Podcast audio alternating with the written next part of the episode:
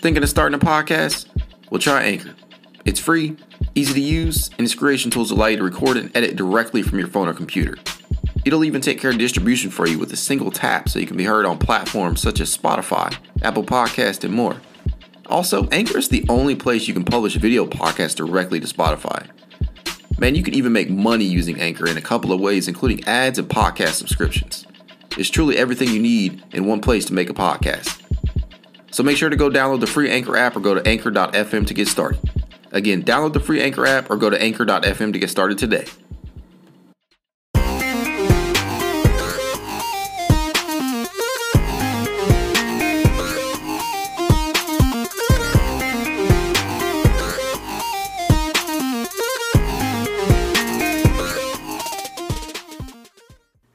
Welcome to another episode of the It's Cavalier podcast. As always, it's your boy Mac. Today, we got a special lottery edition of It's Cavalier. Man, I'm I'm hype. I'm excited. I'm ready to go. Hopefully, Cleveland has some luck in tonight's NBA draft lottery, at uh, which I believe will be on 8:30 Eastern time. I can't wait. I've been waiting for this for a long time. Cleveland is on the cusp of making yet another step towards playoff contention, and I know they're going to add an impact player tonight.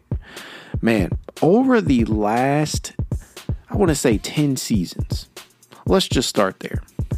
Cleveland has picked in the top 10 quite a few times. So, down the line, 2011 game changer. Kyrie Irving drafted number one overall. We already know how the story goes. Kyrie in game seven drills the shot, really the game winner over one Steph Curry to really seal the title for us. Tristan Thompson drafted fourth overall in that very same draft. Impact player. Can't say anything more about Tristan Thompson that hasn't already been said. He's going to go down as one of the best Cavaliers in Cavalier history, frankly. So he's also one of my favorite players. Skip to the 2012 season. Shooting guard Dion Waiters drafted fourth overall. Dion Waiters is a case of one of those guys who you just you want for them to work out because I really liked his swagger. I liked. Uh, I know people really got on Dion about his shot hunting and man, he his shot profile was terrible sometimes. But I was a huge believer in Dion Waiters, and I really hope the guy is able to uh, really make it back into the league. We last saw Dion, I believe, with the Los Angeles Lakers last season, so he did get a ring. And so that's that's good for him. And although things didn't work out for Cleveland, uh, for for Darius for Dion in Cleveland, it was still good to see him at least get a championship. The 2013 draft, infamy, just it, it will go down in infamy as one of the. I don't, I don't want to say the least talented, but because there are definitely players that came from that draft that are going to go down in history as some of the best, like uh, Giannis Antetokounmpo, obviously, and Victor Oladipo.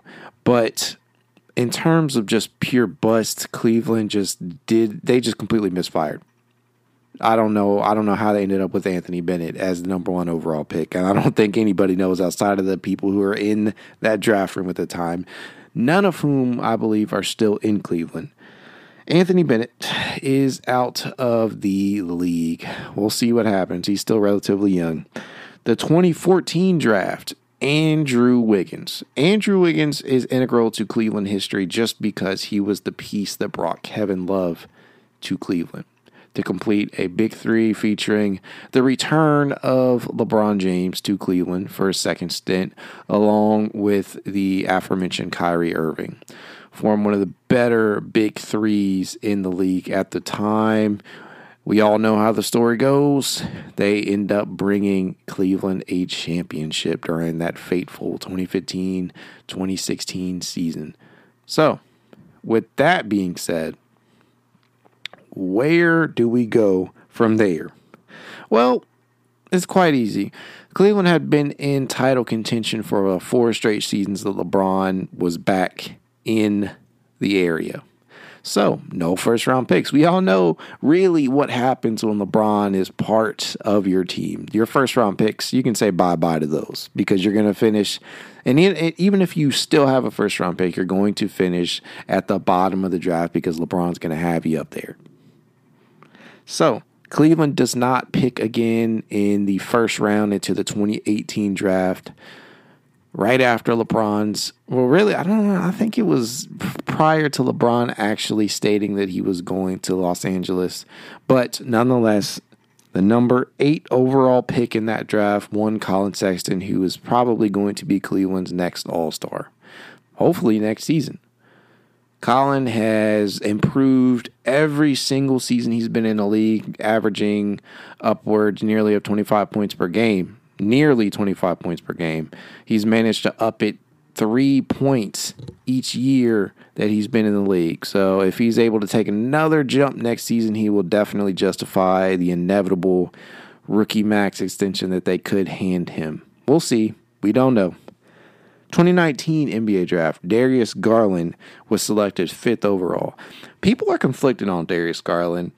And you, you see two sides of a coin really with him. And he shows so much potential as a playmaker, and he really started to come on strong as a scorer towards the end of the season.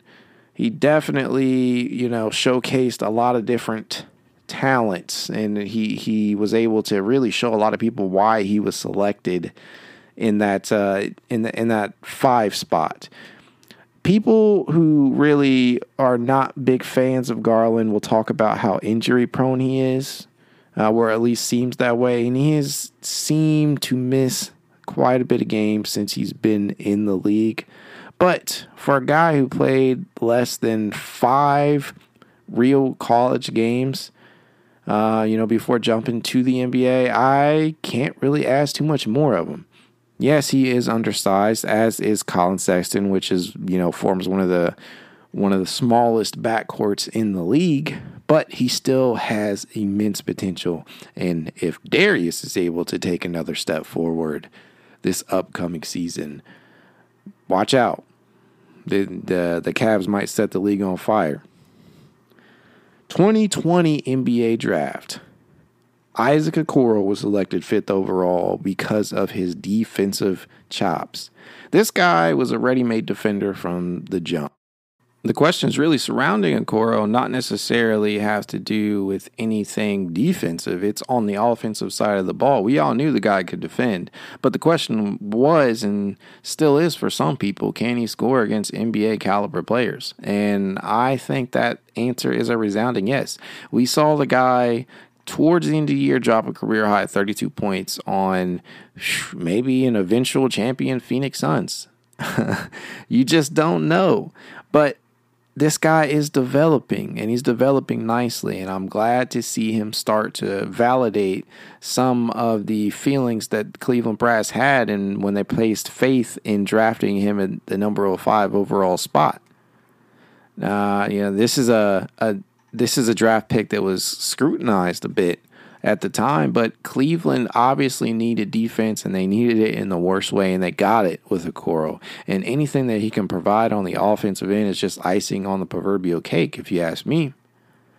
So he's going to continue to get better, and congratulations and shout out to Okoro for earning a spot on the uh, second team All Rookie squad this season. Definitely well deserved, much deserved recognition for the Auburn product. Now that brings us to the 2021 NBA draft, and it starts really tonight with the draft lottery, in which Cleveland has an 11.5% chance to earn a top, well, the top pick, really, the lottery to hit the lottery, uh, which with, with a 50, I think I want to say a 45.1% chance at getting a top four pick.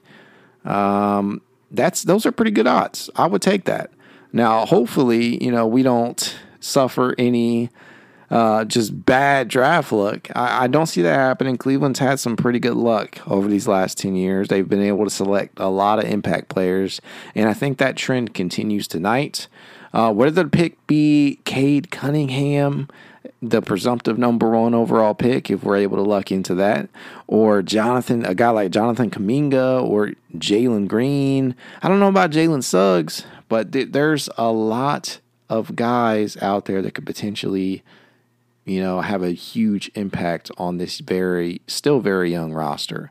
You look at guys like Scottie Barnes. Uh, there's just a lot of there's a lot of talent in this draft. So you know, there's there's always going to be the question. Well, if Cleveland lands outside of the top five, does it make sense for them to trade the pick, maybe for some for a veteran who can step in and help right away, maybe take Cleveland to the next level? Yeah, a case can be made for that. And there's always going to be, even if you get the number one overall pick, there will always be trades available. It's just about what what makes the most sense to the team.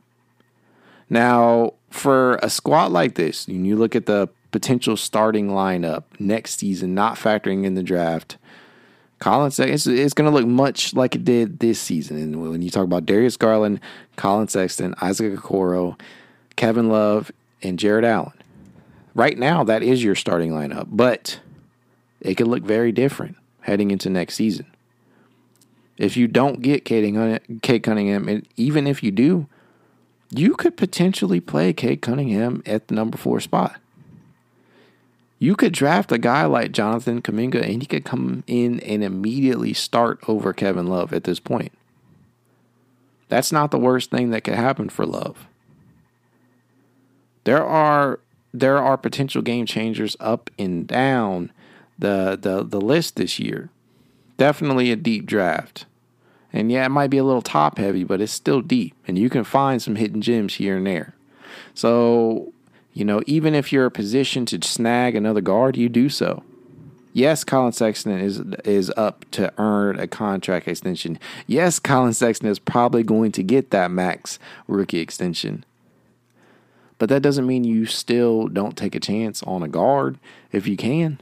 If you can get a guy like Jalen Green, you yeah, you better roll out that three guard lineup and experiment with it before, you know, uh, thinking about a trade later on down the line yeah, this is the type of draft to do it in because there are a lot of potential impact players. And I feel really good about Cleveland's chances of being able to uh, being able to land one. Be it first pick or the seventh overall pick.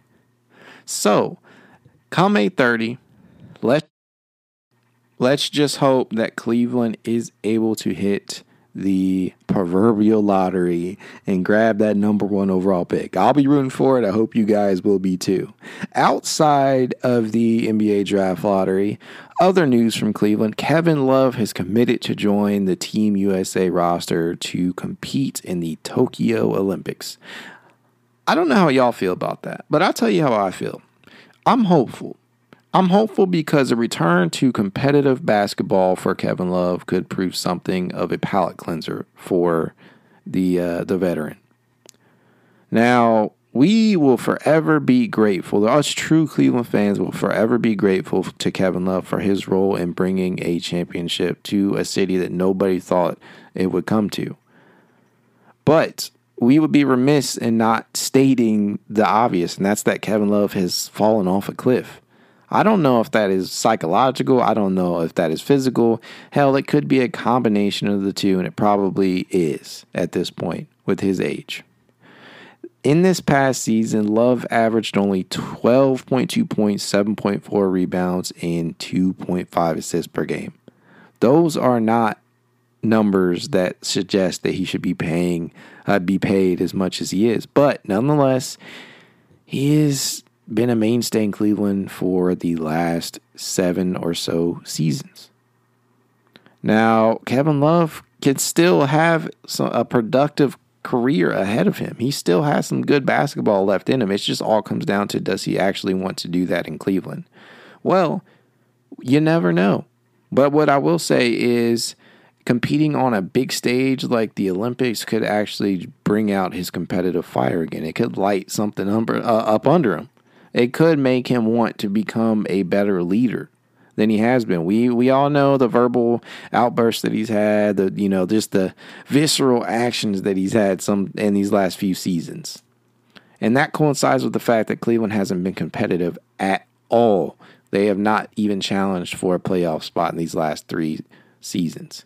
So, with that being said, I wish Kevin all the best. I hope things work out nice, nicely for him. He's joining a pretty stacked roster already. He's going to be up there with Damian Lillard, Devin Booker, James Harden, Bradley Beal, Jayson Tatum, and KD. And there probably will be more to come. You just don't know. But I am glad to see him at least wanting to step out on a basketball court because I won't lie to you and say that sometimes it just seems like this dude just don't care no more.